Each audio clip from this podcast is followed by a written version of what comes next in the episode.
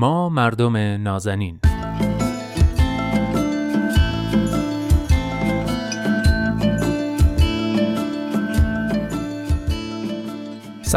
سلام به شما مردم نازنین. من نوید تفکلی ام و از این هفته قراره که هر پنجشنبه در برنامه ما مردم نازنین میزبان شما عزیزان باشم و در مورد یک موضوع خاص با کارشناس جامعه شناس برنامه دوست خوبم عرستو رحمانیان گفتگو کنم و موضوع هفته رو از زاویه غالباً جامعه شناختی با هم بررسی کنیم. راست این توضیح رو هم باید بدم که در انتخاب اسم برنامه از عنوان کتاب این مردم نازنین نوشته رضا کیانیان عزیز الهام گرفتم. و اما بریم سراغ موضوع این هفته، آدم‌ها. خب عرستو جان، اولا که خیلی ممنونم که تو این برنامه با من و شنوندگان عزیزمون همراه شدی و خیلی خوش اومدی. و ثانیاً سوال اولم یه سوال خیلی کلیه، شاید هم خیلی سوال خوبی نباشه ولی به نظرم برای شروع بد نیست. علم جامعه شناسی در مورد ما آدم‌ها چه نظری داره؟ اصلا حرف حسابتون چیه؟ منم ممنونم از شما که منو دعوت کردید به این برنامه. خواهش میکنم. بله، آدم‌ها وقتی که ما داریم جمع می‌بندیم آدم رو، در واقع داریم وارد عرصه جامعه شناسی میشیم، به خاطر اینکه جامعه شناسی علم مطالعه همین آدم‌ها و جوامع و اجتماع آدم‌ها، گروهی از آدم‌ها و این هاست. همونجور که از اسمش مشخصه، بخوام تعریف دقیق‌تری از جامعه شناسی بگم چون پرسیدین ما جامعه شناسا چی کار میکنیم. بله. البته ما خیلی کار مثبتی انجام نمیدیم این روزا، ولی در واقع تو جامعه شناسی مطالعه علمی الگوها و روالهای روابط اجتماعی آدم‌ها مطالعه‌ای هستش که باید جامعه شناسا انجام بدن. البته این تعریفی که من گفتم یک تعریف خیلی خیلی کلی هستش که ستارک توی کتاب جامعه شناسی خودش این تعریف رو میاره. به هر حال وقتی که صحبت از آدم‌ها میشه، صحبت از گروهی از آدم‌ها میشه، پای جامعه شناسی میاد وسط و این خیلی فرق داره با زمانی که ما می‌خوایم یک آدمی یا یک فردی رو مطالعه بکنیم. در واقع اونجا ما وارد درونیات فرد میشیم، وارد ذهن افراد میشیم، مطالعه ذهن افراد میکنیم که این موضوع جامعه شناسی نیست، شاید بیشتر به روانشناسی نزدیک باشه.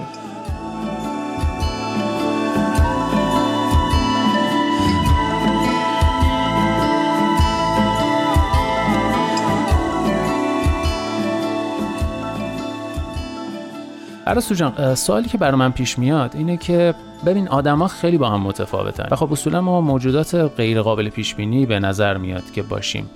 به نظرم اینجوریه که خیلی سخته که ما رو تو چارچوب قرار بدیم. چی میشه که علمی که به ما آدم‌ها میپردازه و بررسیمون میکنه اصلا بهش میگید علم؟ یعنی آیا واقعا میشه روی علم جامعه شناسی اسم علم گذاشت؟ به نکته خیلی جالبی اشاره کردیم، به خاطر اینکه این اتفاقا محل اختلاف خیلی از اندیشمندان بوده در گذشته که آیا اصلا این دسته از علوم به زعم ما علم محسوب میشن یا نه. به خاطر اینکه تعریف کلاسیک و قدیمی از علم وجود داره، اونم اینه که علم باید بتونه جوابهای معتبر و قطعی رو برای پرسش‌های بشر، خصوصاً از عالم طبیعت، آماده بکنه، مهیا بکنه و ارائه کنه که خب میدونیم که اینجور پاسخهای قطعی معمولاً در حیطه علوم طبیعی، ریاضی، فیزیک، در اینها، البته که اینا هم قطعیت نداره ولی خب درست. در طول یک زمان نسبتاً بلندی میتونه اینها در واقع جوابگو باشه و چون اینا علوم قدیمی تری هستند این تعریف از علم رو اینها به وجود آوردن.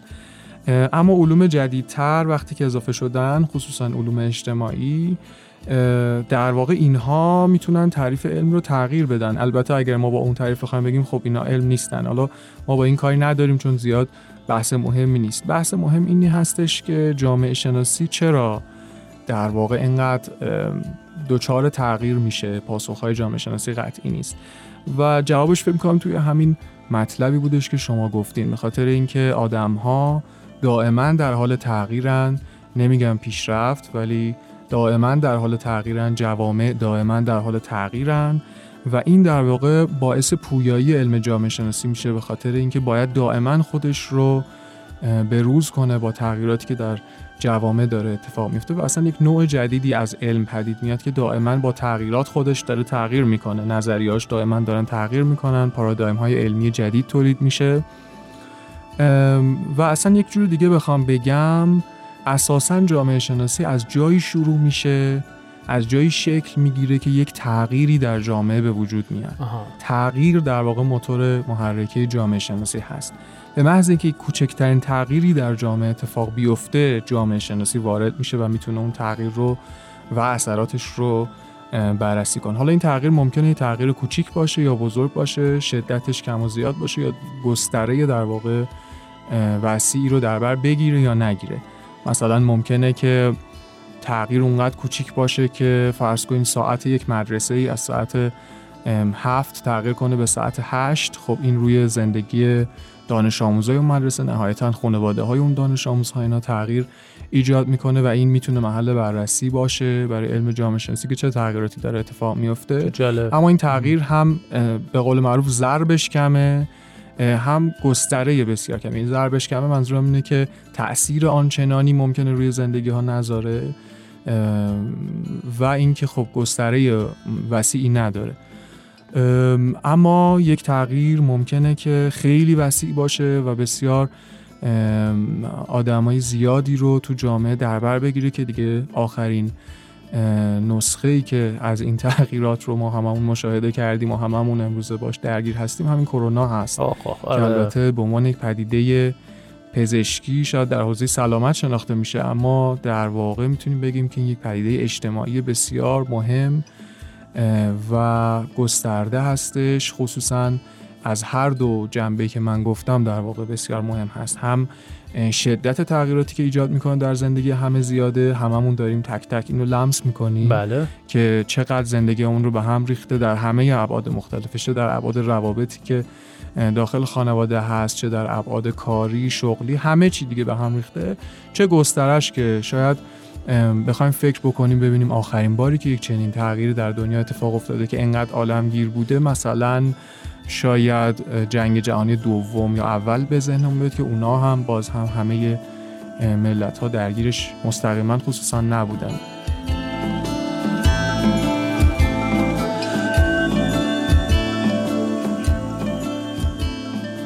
خب به عنوان آخرین سوال میخوام برگردم به همین مطلبی که در مورد کرونا مثال زدی.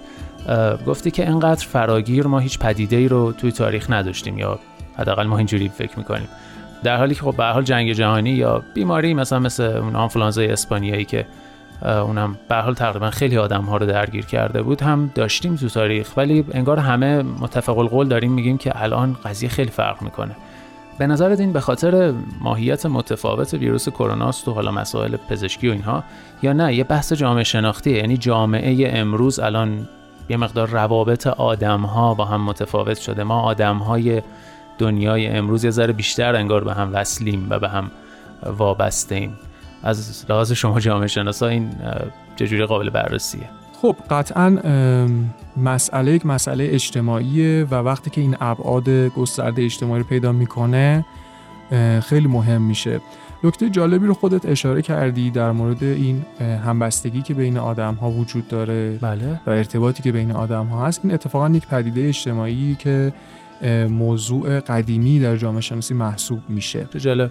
کما اینکه جامعه شناس معروف امیل دورکیم در نظریه تقسیم کار اجتماعیش به این موضوع به تفصیل میپردازه و اونجا صحبت از دو نوع همبستگی هست، همبستگی مکانیکی و همبستگی ارگانیکی. اونجا صحبت از این هستش که در جوامع قدیمی‌تر زمانی که زندگی انسان‌ها تقریباً شبیه به هم بود، شبیه به هم زندگی می‌کردن، شبیه به هم روابط خانوادگی داشتن، شغل‌ها یکی بود، همه مثلا کشاورز بودن یا همه دامداری می‌کردن و اینها، جامعه به واسطه این یکرنگی، به واسطه این شباهتی که به هم داشتن، همبستگی در جامعه ایجاد می‌شد و به اون می‌گفتن همبستگی مکانیکی. از زمانی که تقسیم کار اجتماعی اتفاق میفته، یعنی تخصص‌ها ایجاد میشه، چون شغل‌ها با هم تغییر میکنه، یعنی یکی دیگه نیست، شغل‌ها تخصصی میشن، شکل زندگی‌ها از هم متفاوت میشه و شکل جامعه در واقع تغییر میکنه. اونجا یک نوع دیگه از همبستگی به وجود میاد که دورکیم اسمش رو همبستگی ارگانیکی میذاره و مقصود این هستش که چون انسان‌ها مثل قطعات یک پازل به هم نیازمند میشن، اون در واقع نوع همبستگی در جامعه هستش که در این جوامع جدید خصوصا بعد از دوران مدرن و اینها ایجاد شده. حالا نکته جالبی که اینجا وجود داره اینه که با وجود اینکه ما در جامعه فعلی انتظار داریم بعد از دوران مدرنیته خصوصا که تکثر و تنوع در زندگی‌ها بیشتر و بیشتر شده، ما دائما همبستگی ارگانیکی رو انتظار داریم از جامعه. بله.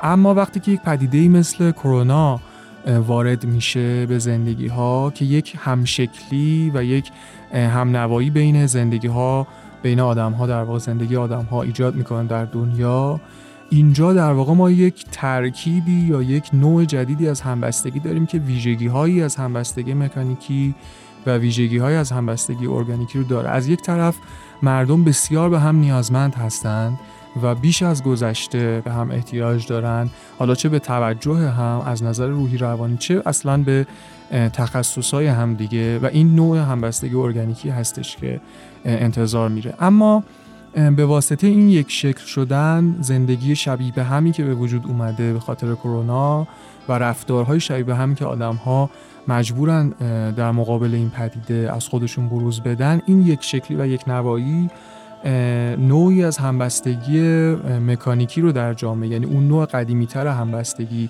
که به قول دورکیم یک روح جمعی خاص در جامعه ایجاد میکنه و یک واحد اجتماعی یک شکل رو ایجاد میکنه، اون رو در واقع ما دوباره انگار که داریم میبینیم و این یک پدیده بسیار بسیار جذاب و جدید در دنیا هست که خیلی جالب بود. یعنی یه جور برگشت به عقب انگار به صورت ناگزیر داشتیم. در واقع ویژگی هایی از اون جامعه گذشته الان به ناچار داره بروز میکنه توی این جامعه جدید با حفظ ویژگی های خودش، و این خودش یک موضوع بسیار جالبی هستش که جامعه شناسا الان دارن روش کار میکنن و فکر میکنن.